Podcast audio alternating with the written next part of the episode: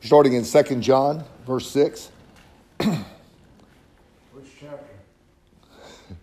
And this is love, that we walk after his commandments. Somebody wants to know what love is? There it is. Somebody said, What's love? Walk after his commandments. And I think that's part of your question tonight, too. It's, it's, it's every, everywhere you look. And this is the commandment that you've heard of him from the beginning, that you should walk in it. For many deceivers are in it into the world, who confess not that Jesus Christ has come in flesh. This is a deceiver and antichrist. I don't care if they're Jew or whoever they are, if they say Jesus is not the Messiah, Christ means Messiah. Christ is not Jesus' last name. Christ means Messiah, that Jesus is the Messiah. You understand that? Mm-hmm.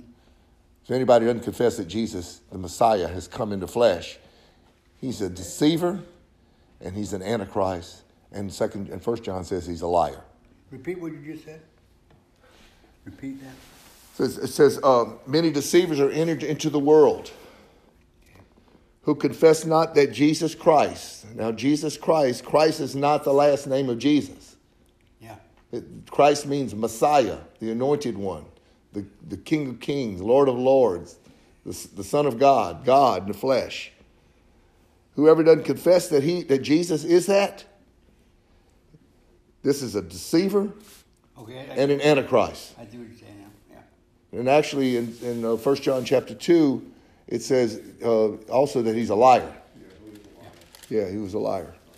So he's a liar, which deceiver means the same thing. And he's an antichrist. He's against Christ. Anti means against Christ. Okay? Look not look to yourselves that we lose not those things which we have uh, worked for, but that we receive a full reward. Words, don't stop, continue.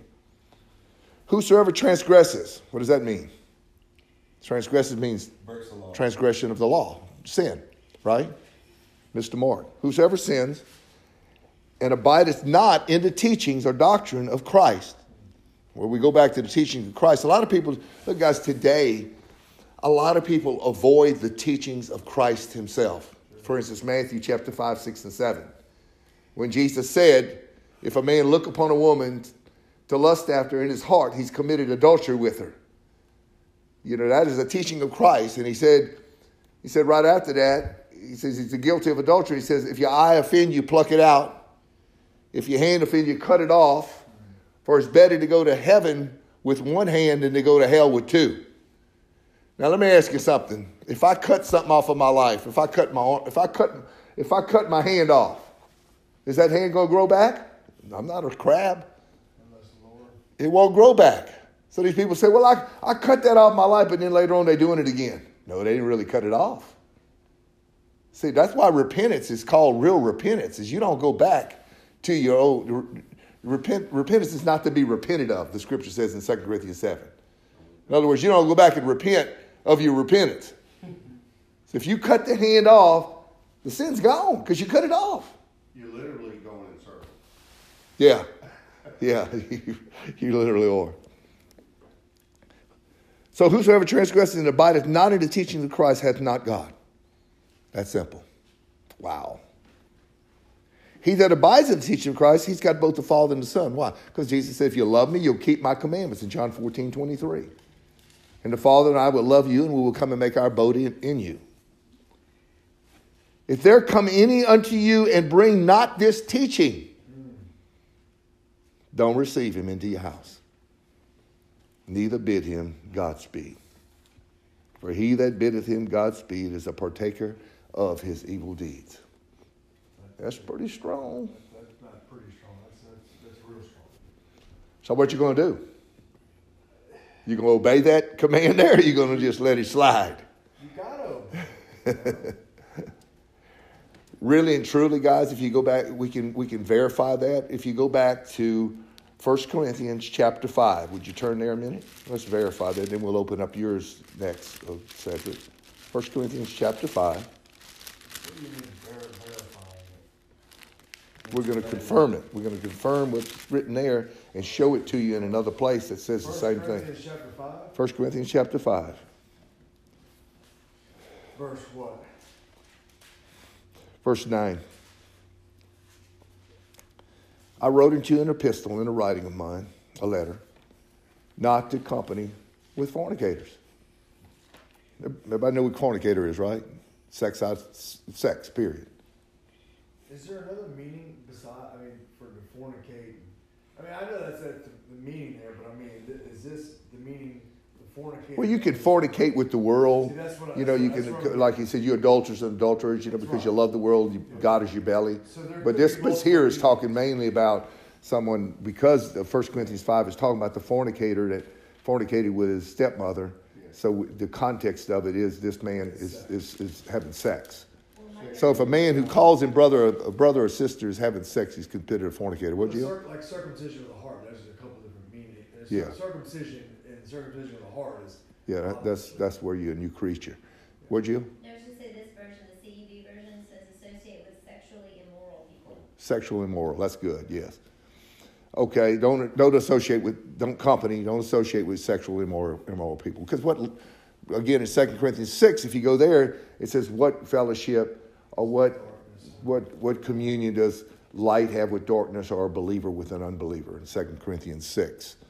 So here it's saying the same thing. You basically taking a believer and unbeliever. And I want to ask you a question while I have this in front of me.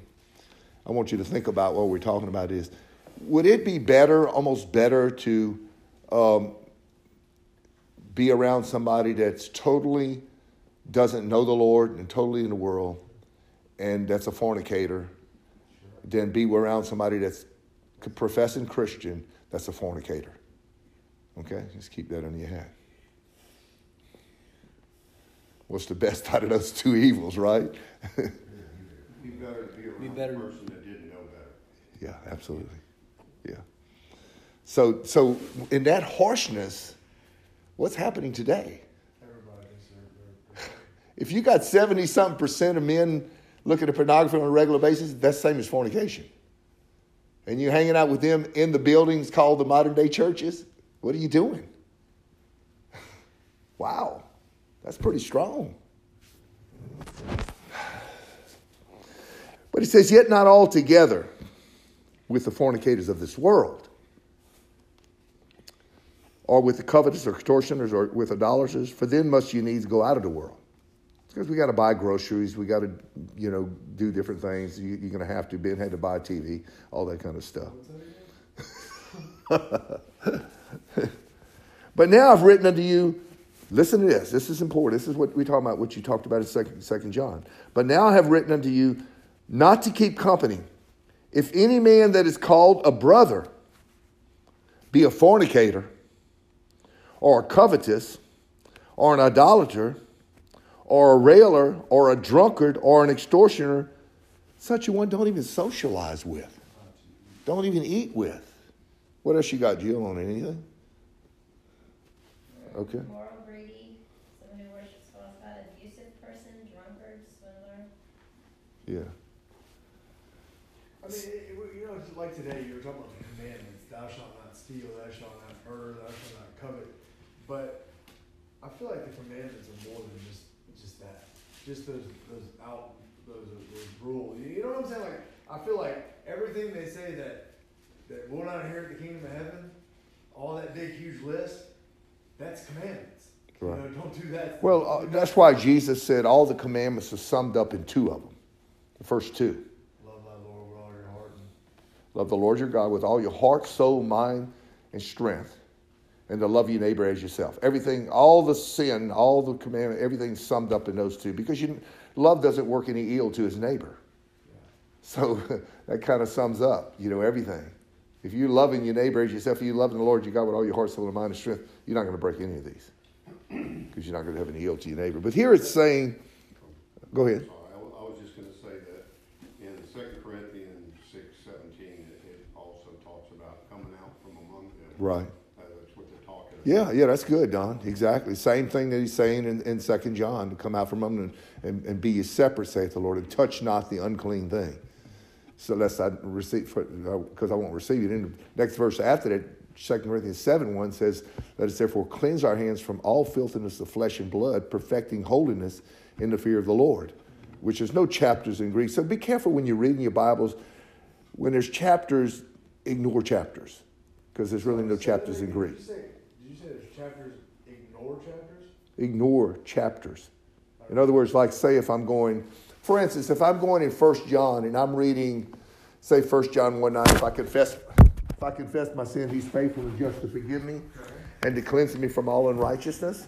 Then I read the next verse that says, If I say I have not sinned, the liar the truth not in me. Then the next verse says, My little children, I'm writing to you that you sin not. And if any man sin, we have an advocate with the Father, the righteous one, Jesus Christ.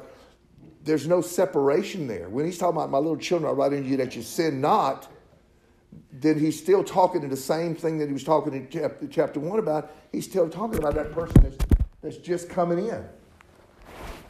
Okay? Uh, do you understand what I'm saying?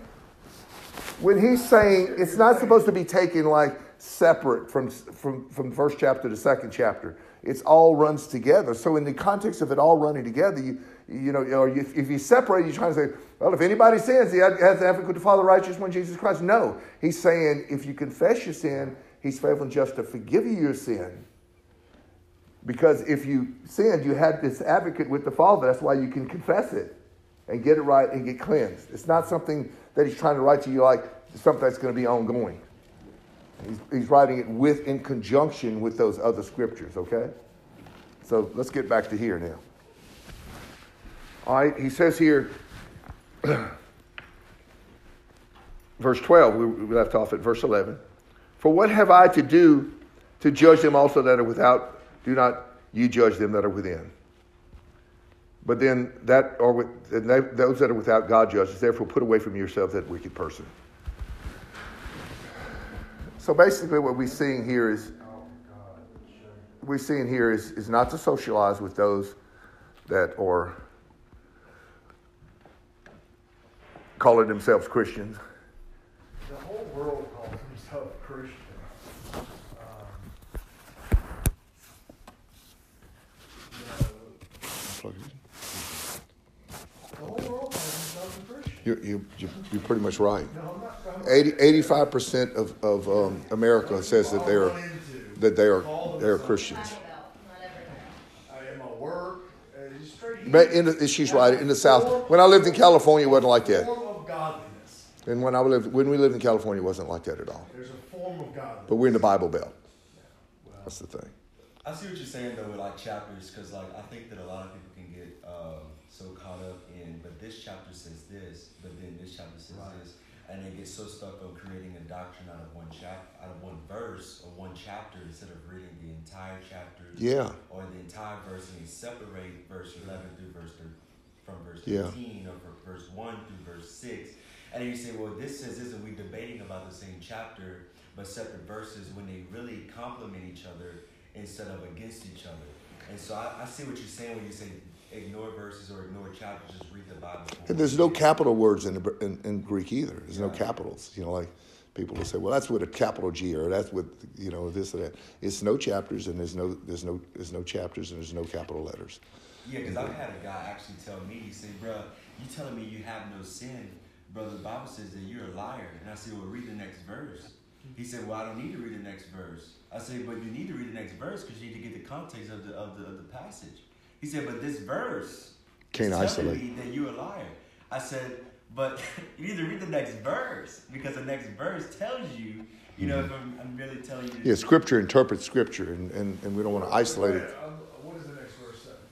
Uh, the next verse says, but if you confess your sin, he's just to forgive you and cleanse you from all unrighteousness. He's faithful to forgive you and cleanse you from all unrighteousness. Yeah. So it goes from saying that um, who says they're without sin is a liar and the truth is not in them. That verse, then it goes in and puts you, if you haven't stumbled, you can ask for forgiveness. No. Yeah, ba- no, no, no, no, no, no. Basically, what he, basically, this is what he was saying. I told him, I said, brother, I walk blamelessly in the eyes of the Lord every day. Not, not boasting. I'm just like I- I'm just working. I walk blamelessly in the eyes of the Lord every day. And he said, brother, according to this scripture, you're a liar. And I said, well, if you read. A lot of the false I'm going to bring each one as they talk. Could you do that for me? Not scriptural. Oh yeah, right. The whole the whole spiel about uh, God doesn't see my sins. What you got going on? Go ahead, keep talking. Huh? That, that we're covered by the blood. God doesn't see our sins. We're covered. All He sees is Jesus. Whenever, whenever we, uh, Stay there, stay there. whenever we sin, He doesn't see our sin. We're covered by the blood of Jesus Christ. Okay, then if you go back and, and you read that now that you understand, you have an understanding that. Well, the, the Gnostics, but when when Constantine, I don't know if you know who Constantine is. He was a, Heard the word. Constantine was a was a Roman ruler, and there was a lot of Christian persecution. He stopped that, but what he did is he, he had all the pagans and all to come together into the Catholic into the Universal Church, which today is known as the Catholic Church. And when he did that, he a lot of them brought their doctrines and integrated them with the with the Catholic Church doctrines. That's why you have Christmas on December 25th. We know Jesus wasn't born on December 25th. They were grazing. The shepherds were grazing. It was impossible. Easter is having bunny rabbits, you know, and well, I'm not going to get into all that, but it was a pagan holiday was brought in with that.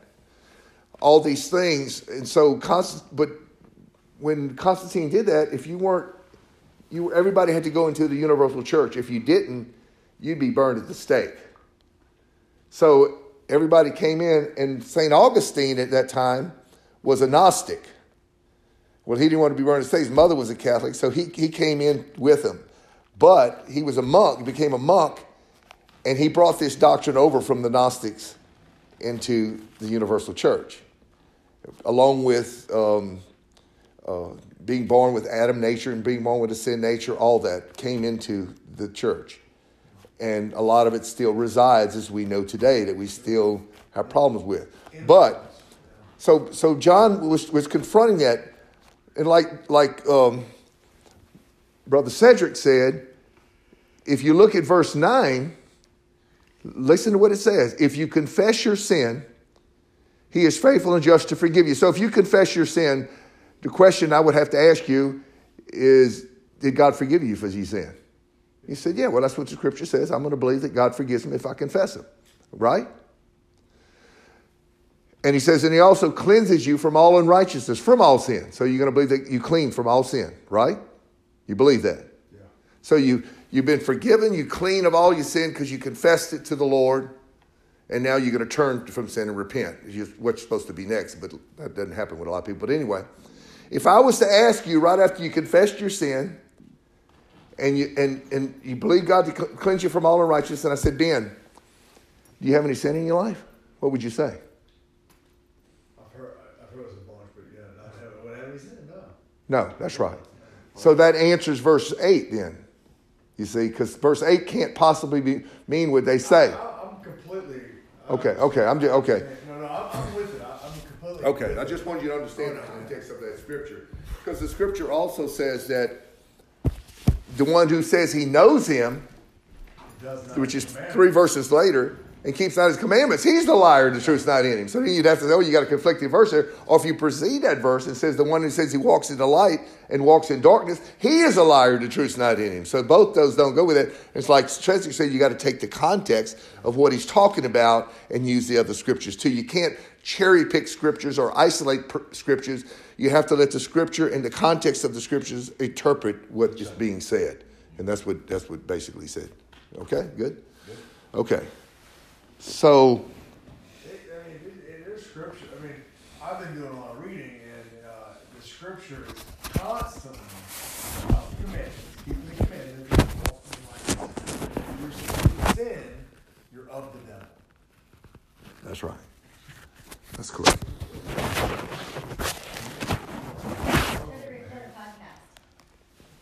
Okay.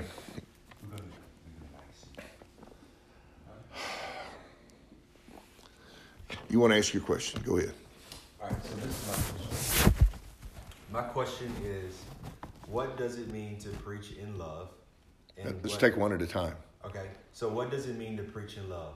And does this have anything to do with emotion or feeling or the tone of your voice? Quote unquote. Okay, let, us go to 1 Corinthians chapter 13 and let's talk about love a minute, okay? In, in 1 Corinthians 13 and throughout the scriptures, what love is, what love is and is not.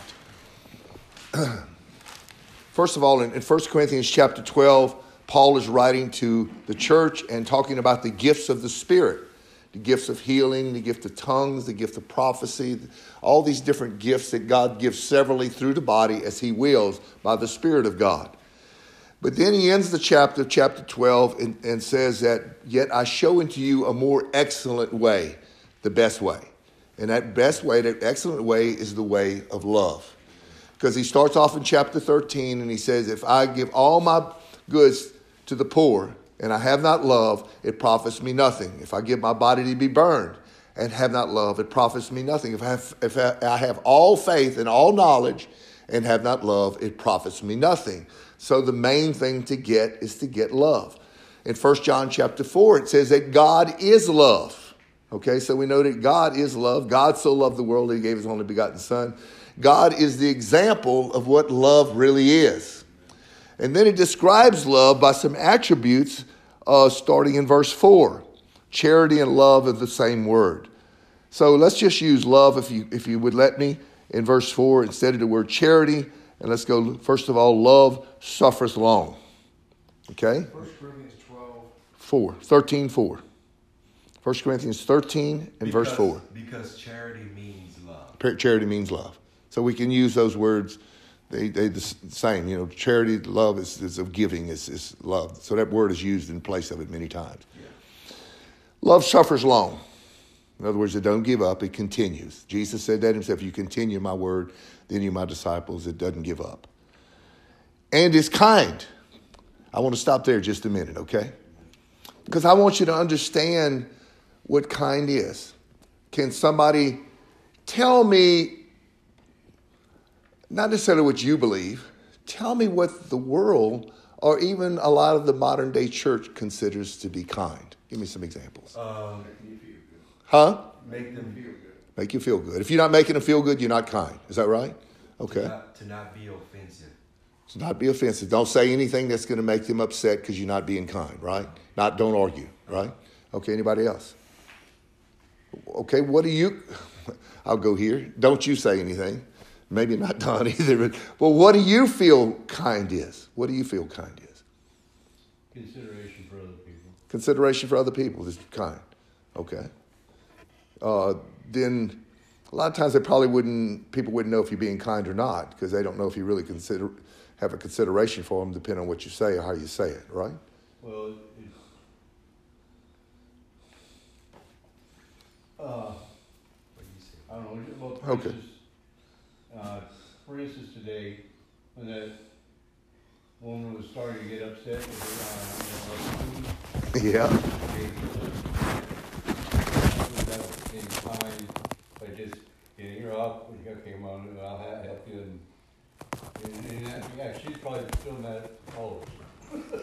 Okay. Uh, then Pastor Moore came over, and and um, and he talked to her, and he told her to move out the way. That all these other people needed to get their food.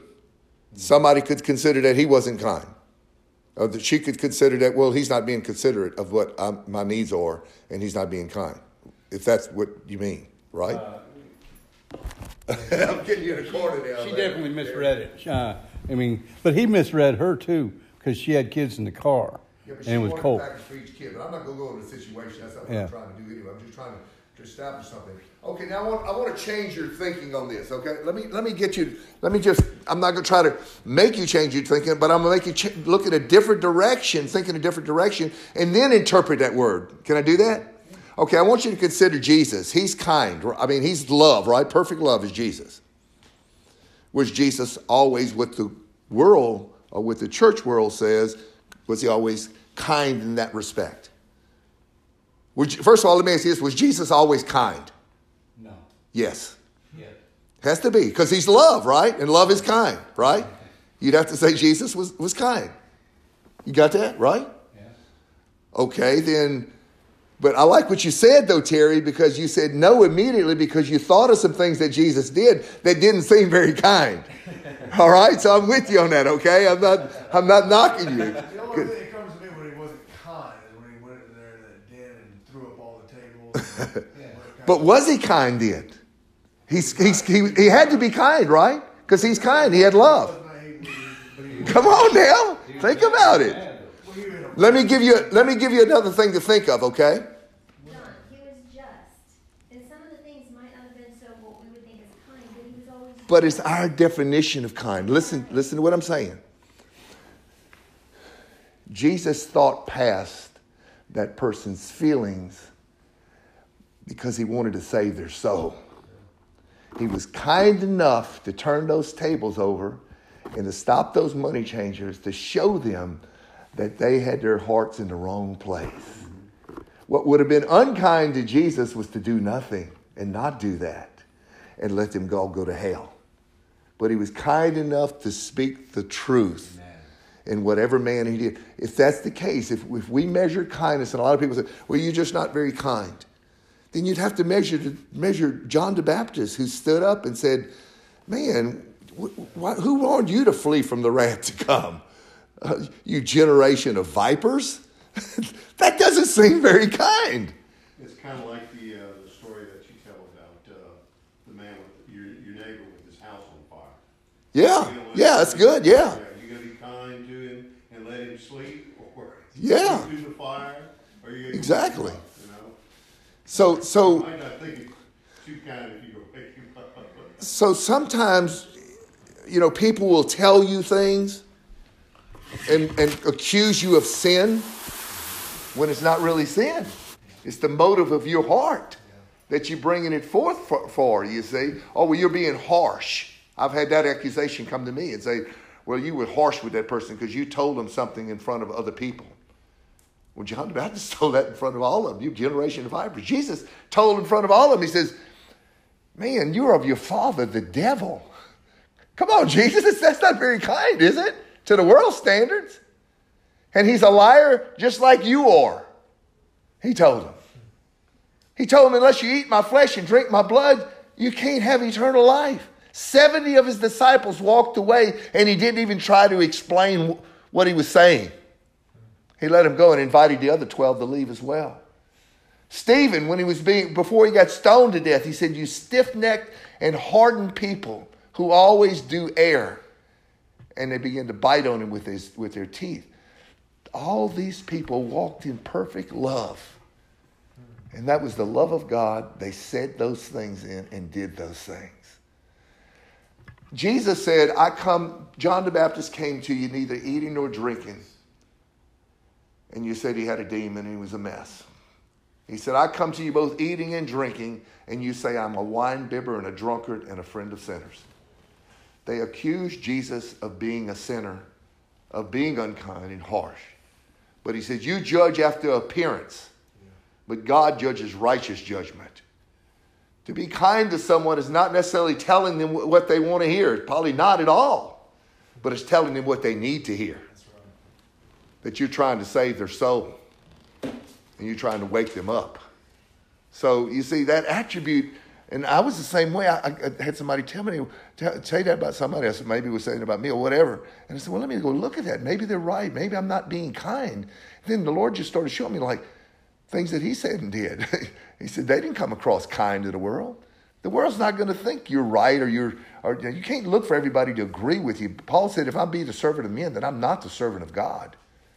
Judge, let God judge you according to his word. Let him point it out.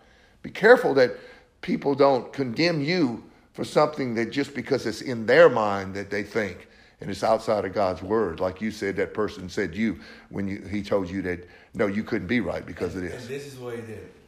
He went on and on and on until I just said, just please read both of the verses together. And when he read both of the verses together, he said, man, this really makes sense. Mm. I said, from the beginning, you could have just read both of the verses, but you were so stuck on that one verse. I said, you know, see how that makes sense, you know? He said, Doctrines are built like that, false doctrines. Yeah, Just read the whole thing. yeah. But uh, my next question would be, what model does Jesus give us on how to preach in love? I think we pretty much just talked about that. Yeah. And, and there's, there are different situations with different people. The Lord handled scribes and Pharisees differently than he did the sinners and Repu- and publicans. Uh, he was, he was uh, gentle uh, to the woman at the well, for instance. You know, he was gentle with her um, because she wasn't trying to be religious or trying to know it all or trying to condemn him. She was just honestly wanting to know. And so he was, he was more gentle with her.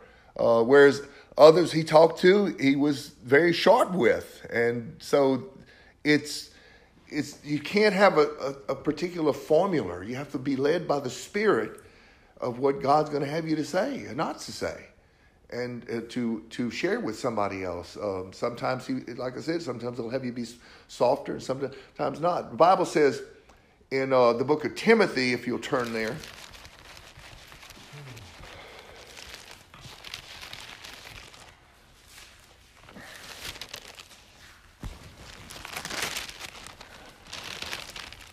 I think it's first, uh, Second Timothy chapter four. First, Second Timothy, two Timothy chapter four, verse two. It says, uh, "Preach the word. Be instant, or ready, in season and out of season. Reprove. What's reprove mean? Like correct, right? Rebuke really rebuke somebody and uh, whatever that's in the wrong way. Exhort, in other words, encourage or advise, with all long suffering and truth and teaching. For the time will come. So he's, he's saying uh, to do it this way: the time will come when they will not endure sound doctrine, but after their own lust they shall will heap to themselves itch, teachers having itching ears, and they shall turn away their ears from the truth, and shall turn unto fables. Um, there's also another scripture. Um,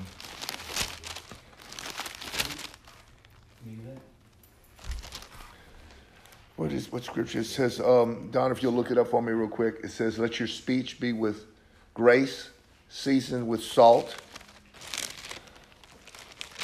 Somebody find me that scripture.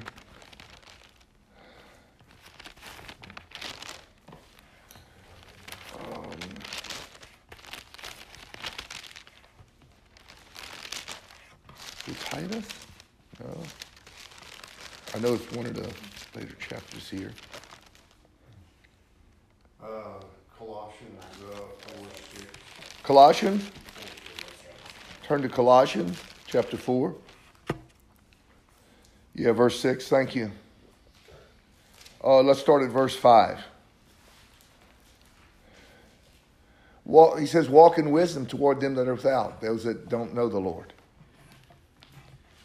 redeeming the time, taking the time. Let your speech be always with grace, seasoned with salt. So you have both there. You have grace and you got it's got some salt. What does salt do? You got a wound. What is it going to do? Burn. It's going to burn. It hurts. That you may know how you ought to answer every man. All my states shall take his, so forth. Another one is in uh, 1 Peter chapter 3.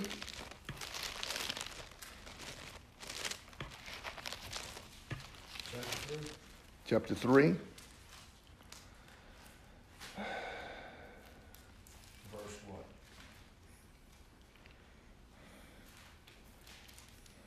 Verse 15.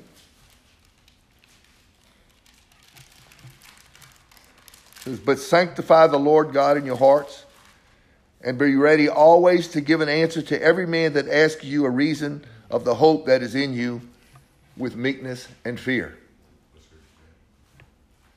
Having a good conscience, that whereas they speak evil of you as of evildoers, doers, they may be ashamed that falsely accuse you your good way of living in Christ. That's three good scriptures on how you to speak to others. Okay? That should answer what you asked uh, Cedric, did you have some another question there? That's all. The, that's all, that was the end of your questions. I thought you had a big list. I believe my last question was. Um,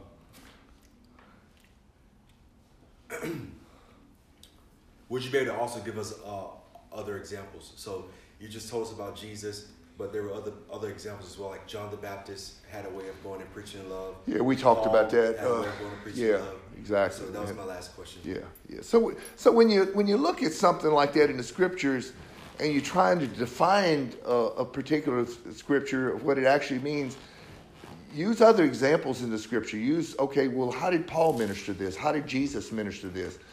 And, and you'll get a more full meaning of what he's saying. He's saying, well, if I'm supposed to be like they're telling me I'm supposed to be, and I'm just supposed to be kind and and, in the way that the world says to be, and not And I've heard preachers preach and say, look, you got to be a peacemaker. You got to, uh, even if you don't agree, find things you agree on and don't talk about the things you don't agree on so you can be at peace, you know, and you don't have any ruffles.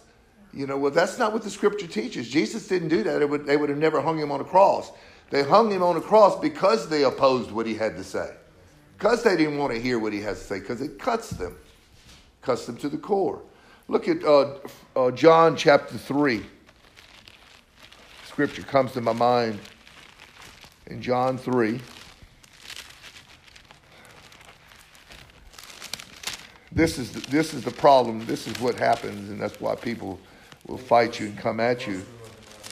Uh, we look at it, John chapter 3 and verse, um, verse 19. John 3 19.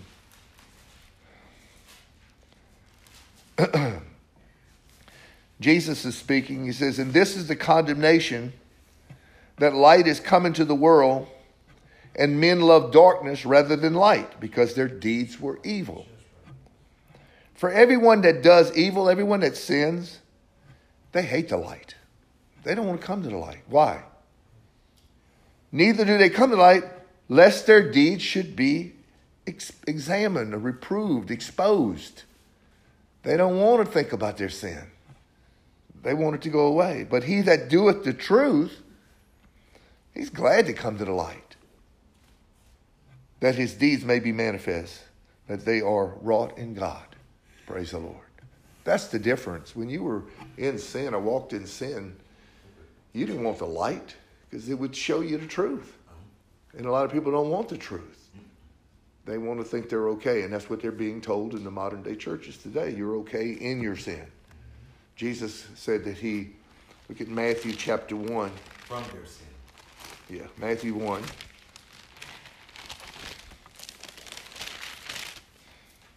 And verse 21. This is the purpose, this is what Jesus came for when he talked about his birth, what he was coming for. In verse 21, he says, speaking of Jesus, and she shall bring forth a son, and thou shalt call, call his name Jesus, for he shall save his people from their sins, not in their sins, from them. That's what Jesus did. Okay. Anybody else have anything on that?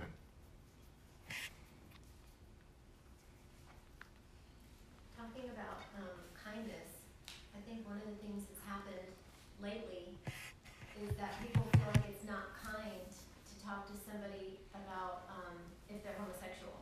You know, it's, it's politically incorrect to tell someone that that's wrong in any way, shape, or form. So to me, it's like nowadays they, they feel like it's not kind to point out sin, but really, it's it's love to point out sin Yeah, because you're trying to so save them. And what I, Jesus did. yeah. He pointed out sin. Look at look with me to in Luke chapter six.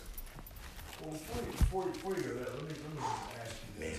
Okay, so just say, and this isn't me personally, but just say you're in the workplace and you're working with a homosexual. Number, well, number one, there's a lot of rules, regulations, things that you just can't say without getting written up. But I know you should say them because you got Jesus backing you, and that is what it is.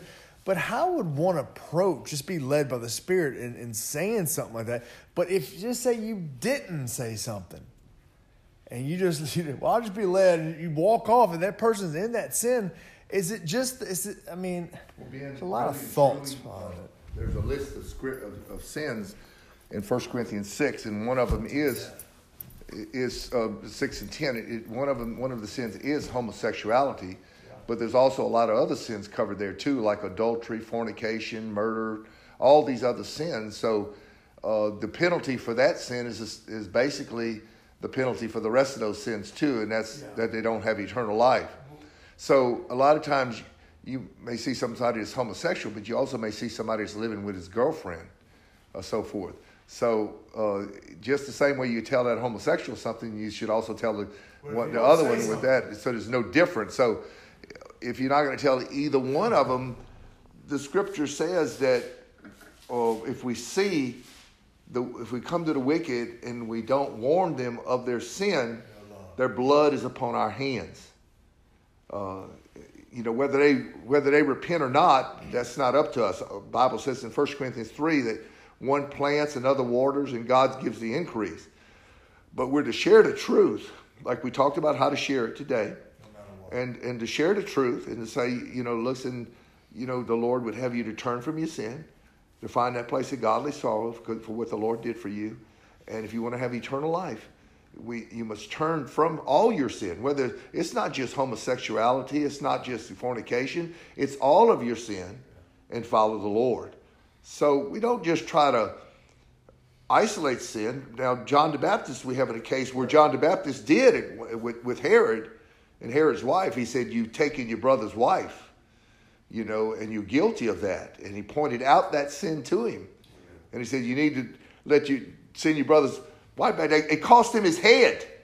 Don, that's what you were going to say. Uh, No, no. I- it cost him his head to tell to say that because that woman was so mad at him for trying to get them breaking for breaking them up and trying to get John was trying to get that woman to go back to her husband, which was Herod's brother. That when she had opportunity to do something back to John through her daughter, she had his head cut and put on a charger, a, platter, and brought back to her. So it, it cost something Sure. to it cost Jesus his life. It cost John the Baptist his life. It cost Stephen his life to speak up. And it may cost you your It may cost you yours. It may cost you job. It may cost you yours, whatever. But that doesn't Yeah, keep right, us from right, speaking up. Uh, the, the- one time they tried to, to get the uh, disciples to not preach in Jesus' name anymore. And they were very clear when they said, is it better to obey man or to obey God? When it comes to obeying man or God, you obey God. Absolutely. You know, whether man has a law or not, it doesn't matter. You obey God. Don? Uh, Yeah, James five, uh, nineteen says, uh, my brothers and sisters, if one should wander from the truth and someone should bring that person back, remember this. Whoever turns a sinner from the error of their way will save them from death and cover over a multitude. Yeah. Amen. Does, that answer your, your question?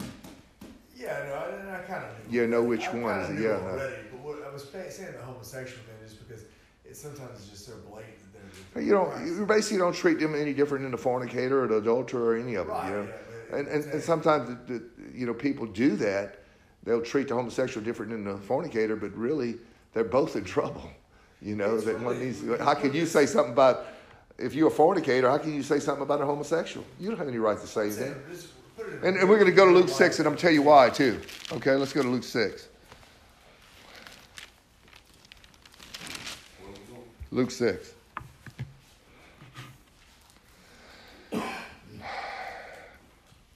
Verse 39. Jesus speaks and says, Can the blind lead the blind? Can they? Can a blind help man help another man? Can a homosexual help a, a fornicator or a fornicator help a homosexual? They're both blind. Well, how are they going to help them? They're both going to ditch. I, I'm, I'm fascinated by people like I talked to someone the other day and they said, Well, I do pretty good, but I, I still have a problem at work. I, I start cussing, you know, because I get angry and I, all this filthy language comes out of my mouth. But I can't wait to go into ministry and be able to minister and help people. Man, you're blind. How you going to help some more blind people? That, that's basically, am I right? I mean, that's basically what it says. If you're blind, you, you can, you're not, how you going? He said they're going to both fall in a ditch, Don. You, you take two blind men walking down the road. There's a big ditch. They walking right for the ditch. They don't see it. They go right in the ditch. So there's a problem. You got to get that fixed where you're not blind anymore, so you can help the man that that has that is blind. You see, see what I'm saying? So look what the scripture says. Take a beam out of your own eye. And then Jesus says, The disciple is not above his master, but everyone that is perfect shall be as his master. Well, that, uh, people say, Well, you can't ever be perfect, so how are you going to be like your master? Jesus said it. If you're perfect, you're going to be like your master. What verse? Verse 40. Verse 41. And why do you look, behold, thou the mote that is in thy brother's eye, but you don't see or perceive the beam that is in thine own eye? So if you got a beam up in your eye, Don, you work with those big beams you build houses with and stuff. I got some big beams here. Okay, if I put that beam up there and put it right in front of you, how you go? You think you're gonna be able to see on the other side of that beam? oh yeah, you gonna see, man? You got that beam up in front of your eye. And you up there, you got this beam y'all. Let me help you get that little twig out of your eye, that little splinter. Come here, I'm going to help you. I don't want that guy touching my eye. You ain't seeing what he's going to get out. Let me say something. If you had a speck and I had a speck in, in my eye and you had a speck in your eye, yours would look like a speck to me, but mine would look like a beam. Oh, yeah, there the you go. Same thing. Yeah. It's the same thing. Yeah. But it's much bigger when it's laying right on top of my eyelid. Yeah, you're right. You know? Because you got to keep the eye closed and you can't I mean, see. You're totally focused on it. It's right there in front of you. You're looking past it to see your speck. Ooh. You know, the speck in your eye is pretty painful, isn't it? Get that thing out. All right. Verse 42 Either how can you say to thy brother, Brother, let me pull out the mote that's in your eye, when you yourself can't, beholdest not the beam that is in your own eye? Thou hypocrite. You know, we talk, a lot of people talk about not judging and this is the time that you're not supposed to judge hypocritical judgment. That's what the Lord doesn't want. Okay, he said, judge not lest you be judged. He's talking about hypocritical judgment. When you got a, a beam, a, a, a sliver, a mote, or a beam in your eye, and you're trying to judge somebody else, you have no room to judge. You have no room to say anything about them because you need to get the, your, your life straight. You need to get it right so you can help the other. Watch what he says. Thou hypocrite, cast out first. First thing you need to do the beam that's in your own eye, get it out. And, and take notice that he says, Who's going to cast that? Well, we're just going to pray about it. God's got to help me get this beam out of my eye. Uh, well, one day in the process of sanctification, I'll get this beam out of my eye. It's going to take a while. I'm just going to wait for God to get that beam out of my eye. If God don't help me get this beam out, it's going to stay in my eye, Don. Maybe I can find the right church, get the right doctrine, and all that, get this beam out. He doesn't say any of that. He said, You Yeah. cast out the beam that's in your eye. You do it. You quit sinning. He doesn't say, Well, you come to Jesus and eventually your life's going to get better and eventually you're going to quit sinning. No, he says, You quit sinning. You turn from sin. You repent. You leave that sin. He's commanding you to do it, not to wait for him to do it. He's not going to do it. You're the one that brought the sin on. You made the choice to sin. Now you got to make the choice not to sin. Mm-hmm. And some people say, well, I just have the have that power of God to quit sinning. Man, people quit sinning, quit different things. They quit smoking, they quit drinking, they quit alcohol, they quit all kind of stuff. They don't even know God because He's given man the grace of God has appeared to all men so that you can do it. You have the ability, just like you had the ability to make a choice to stop, you have the ability to make the choice not to. Or else you could say, well, No, to start. I'm, I'm sorry, that's meant to say. That you have the ability to start doing it. You have the ability to stop doing it. that's right. That's yeah. Um, it, otherwise, you would be saying, well, uh, Lord, I know you were supposed to help me stop sinning, but I never stopped sinning because you never really helped me. You could blame it on God. Say you never really helped me. I, gave, I put forth a little effort, but you know I never could stop. That's why he said, resist to the shedding of blood. What does that sound like? Sound like you need to do something. You need to, to turn from your sin, he says.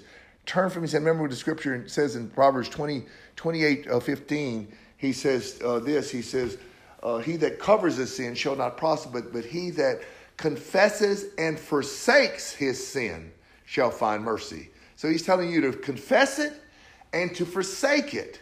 That's why he said, godly sorrow leads to repentance. Repentance leads to salvation. When you get godly sorrow, you repent. Then God gives you salvation. That's how it works, okay? Just like that. So here he's saying, cast out first the beam out of the eye. So first, first, first thing the person needs to do, right there, it tells you. You gotta examine yourself first. Yeah, you godly sorrow. I got this beam. I can't help my brother. I got to get this thing out. So what am I do? I got to go get this thing out of me. I, I'm, I got to stop that. So I'm, he makes his mind to stop it. Jesus didn't tell the rich young ruler that came to him when he said, "What I need to do to get to heaven." He didn't say. He told him, he said, "Go sell all you have, give, uh, give to the poor, take up your cross and follow me." And the man walked away. Jesus didn't say, "Hey, wait a minute. I'm going to help you. I'm going to help you overcome that." Wait a minute, let me tell you how to do it. You just accept me and pray this prayer, and you're going to be a lot better. I'm going to show you an easier way. No, he didn't do that. The man walked away sorrowfully because the man had riches and he didn't want to give them up. He didn't say what most of the churches say. Well, you've quit most of your sin. You're doing really good. That that's okay. Yeah. I'll cover it with, with my blood. Yeah. You're doing good. Yeah, just try. Just try to do the best you can. But you know, we all sin and we're all going to mess up. Never. Don't- and That's what they say, right? We're all going to mess up. No, nobody's perfect. Can So you he's- give us a scripture on that, Pastor Don? yeah, I'll give you a bunch. You think you know them. Open up that can of worms, bro, again. So cast out the beam that's on on eye, and then, and then, when? After you get it out, shalt thou see clearly. You're like, wow, I see it. I can see now to pull out the mote that is in thy brother's eye. How you gonna help somebody if you're blind? You, all you're gonna do is put them in a deeper ditch. Jesus said this in Matthew chapter 23. He told the scribes and Pharisees, which were blind, that's who he was talking to. He says, You cross land and sea to make one convert. And when you make him a convert, you make him twofold the child of hell than yourselves. That's what's happening. They're making people twofold the child of hell than themselves because they teaching them all that same old junk and tell them. I remember one day I was at, at, at, at a particular church and, and I heard the guy that was counseling the people that came forward and all. And he says, first thing he told him eh, when he came out, he says, "Now listen, I want you to understand, you are going to sin, you are going to fall, you know, and you are going to mess up. We all do, but." And I'm like, "Wow." Kill him right away. Put him on the death penalty right away.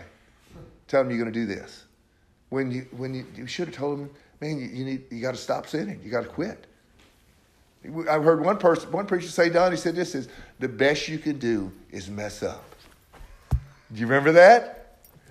The best you can do is mess up out of a person doing his best. That is not true. The That's, basic description of Yeah. the church that we used to be in was, he's doing the best he can do. yeah, he can do the best he can do. That's, that's not true. God's given him more ability than that. God's given him the ability to stop sinning. Give him all things of life and godliness. That's right. Making sense to you? And then look what he says right after that. Right after that. A good tree brings not forth corrupt fruit. Look at the context of that scripture. Neither doth the corrupt tree bring forth good fruit. Then he says, For every tree is known by their fruit. The other day, one said, Well, that's talking about preachers. That's talking about prophets and preachers. No, that's talking about anybody. Talk about a good tree cannot bring forth corrupt fruit. Pastor Don, what if they say, uh, well, he was doing really good. It just had once, just one thing just came out of him. You know, we're gonna let that one slide. It's still that tree? Brother, again, the rich young ruler. How many things did he mess up? How many things did Adam and Eve mess up on? One thing. You know, how many things did Lot's wife mess up on? One thing. How many th- things did Ananias and Sapphira mess up on? One thing. They lied. It only takes one sin to keep you from the kingdom of God. Matter of fact, I was looking at in Revelation chapter 21, verse 27 today. And it says, who's going to enter the kingdom, who's not. And he says, nothing defiled or unclean, uh, impure, nothing that tells a lie, no lie. No sin is going to enter the kingdom of heaven. So, how are you going to get in? And they're all basing it on getting in by some covering of Jesus' blood. It amazes me they, they can null and void all the teachings of Jesus Christ throughout the gospel, especially Matthew 5, 6, and 7. Throw that out and null and void it and listen to some preacher that tells them you're okay and that you're covered by the blood of Jesus and you have his righteousness. You need to trust in the finished work of Christ, that, that Christ became a curse for you, which it never says, and he took your sin and he became sin, which it never says, in your place. Where did they even? I heard. I heard pastors saying it from the guy.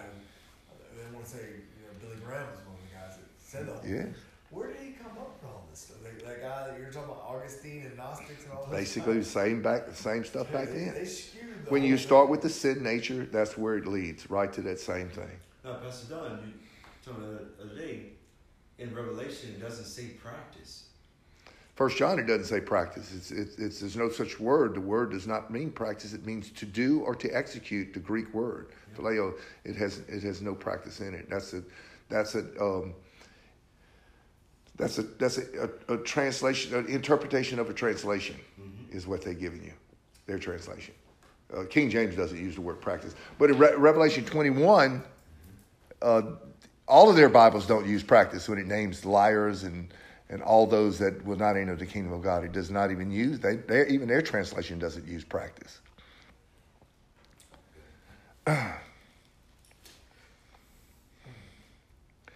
Uh, verse um, so every tree is known by its fruit. For thorns men do not gather figs, nor of bramble bush do, do they, they gather grapes. When you look at the context of this, it's all talking about the same thing.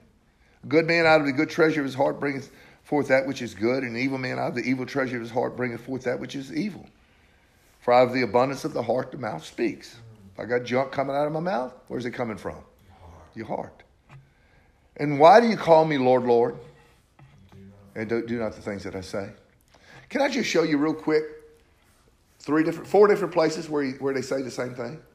You already, you already know, we've already been through Matthew 7 many times where he said, they say, Lord, Lord, have we not cast out devils? No, no, we all know, we all know that one, right? You also, in, Luke 13, if you go there, um, I, I talked about that a little bit this morning, but look at Luke 13. He says this. Verse 24 Strive to enter into the straight gate, for many I say will to you that will seek to enter in and shall not be able. When once the master of the house is risen up and hath shut the door, and you begin to stand without and knock at the door, saying, Lord, Lord, there it is again. Lord, Lord, open to us. And he shall answer and say, I know you not where you, whence you are. I don't know who you are. Then you then they say, Oh Lord, you remember we ate with you, we drank with you, we, we, we hung out with you, uh, you taught in our streets, you know, you were you know, we listened to your word, we heard the preacher, all that stuff.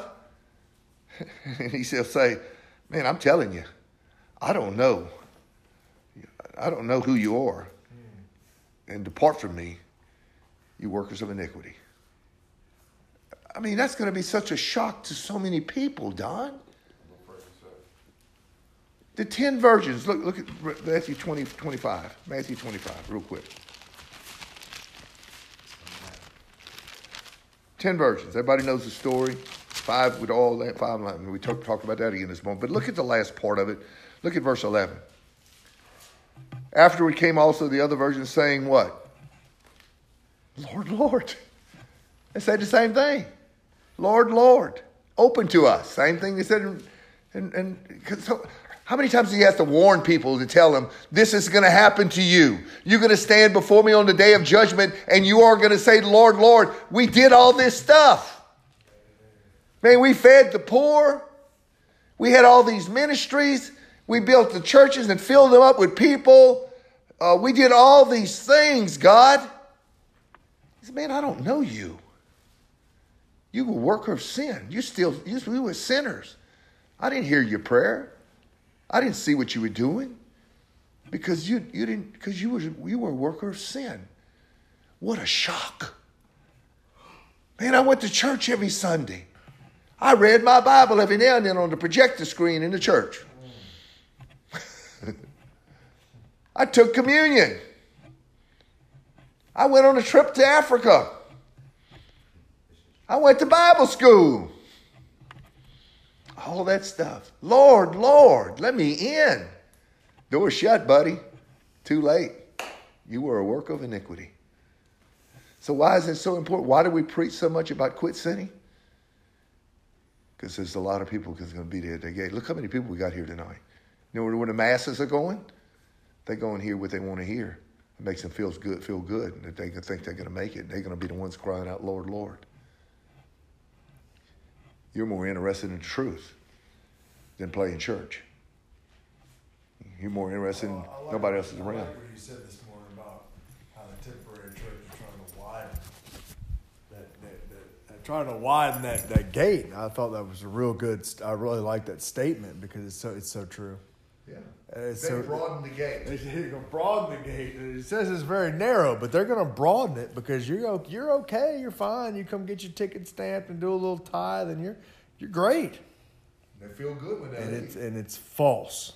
Yeah. It's false. You missed the whole deal. You missed the whole thing. Sad, sad thing. There's one other thing, and then I'm gonna close. I, I want to ask one more question. Uh, it's a little bit off the subject thing, but I, I, I had this on my heart. I didn't want to take too long with it, but I just want to um, give you this, uh, just to think of. This is the question. In cooperation with your salvation, what is the part that you do in cooperation for your salvation? And I made a list here, and I want to go over the list, and you probably can, you may be able to add some things to it, but I want you to listen to this list. Now, men say that you're not under the law, that there's nothing you can do for your salvation, that there's nothing you can do by works. You're, you're doing away with the grace of God, you're fallen from grace, you're not under the law, don't do any of these things. And this is from the scriptures that tells you what you need to do. Listen to this. Amend your ways. Turn from the way you've been going. Ask and receive by faith, working through love.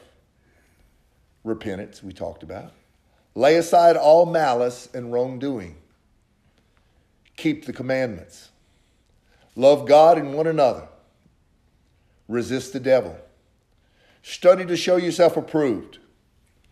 Hide in his, his word in your heart that you won't sin against him. Draw near to God. Pray without ceasing. Give to those who are in need. Continue in his word. Preach the gospel to every creature. Cast out devils. Abhor that which is evil. Love not the world. Forsake all, unless a man forsake all that he hath, he can't be my disciple. Put away all murmuring and complaining. Be content in whatever situation you're in. Forgive one another as I've forgiven you. Don't resist persecution. Do the work of an evangelist. Be long suffering. Work with your hands to give to those who love. Love your wife. Submit to one another. Wives, submit to your husbands. Be not filled with wine where in excess or alcohol. Don't be a stumbling block. Esteem others higher than yourself. Control your tongue. No more, no filthy language. Put away that. Believe on the Lord. Stop sinning. Don't worry. Trust God. Rest in the Lord. Keep your mind on the Lord. Meditate on, on his commandments and statutes always. No fellowship with unbelievers. Judge those that are in the church. Visit widows. Feed the hungry. Fear God. Work heartily as unto the Lord and not unto men. Put on the whole armor of God to stand against the wiles of the devil. Be strong in the Lord. Cease from your own wisdom. Prefer not one above another. Live at peace with all men if at all possible. Desire God's gifts. Abstain from all appearance of evil. Abstain from fleshly lust at war against your soul. Flee from youthful lust. Provoke not your children. Prove not, provoke, provoke not one another. Obey those who have the rule over you. Work out your salvation with fear and trembling. Rejoice always. Give thanks in every situation. Build up one another. And they say, you don't need to do nothing.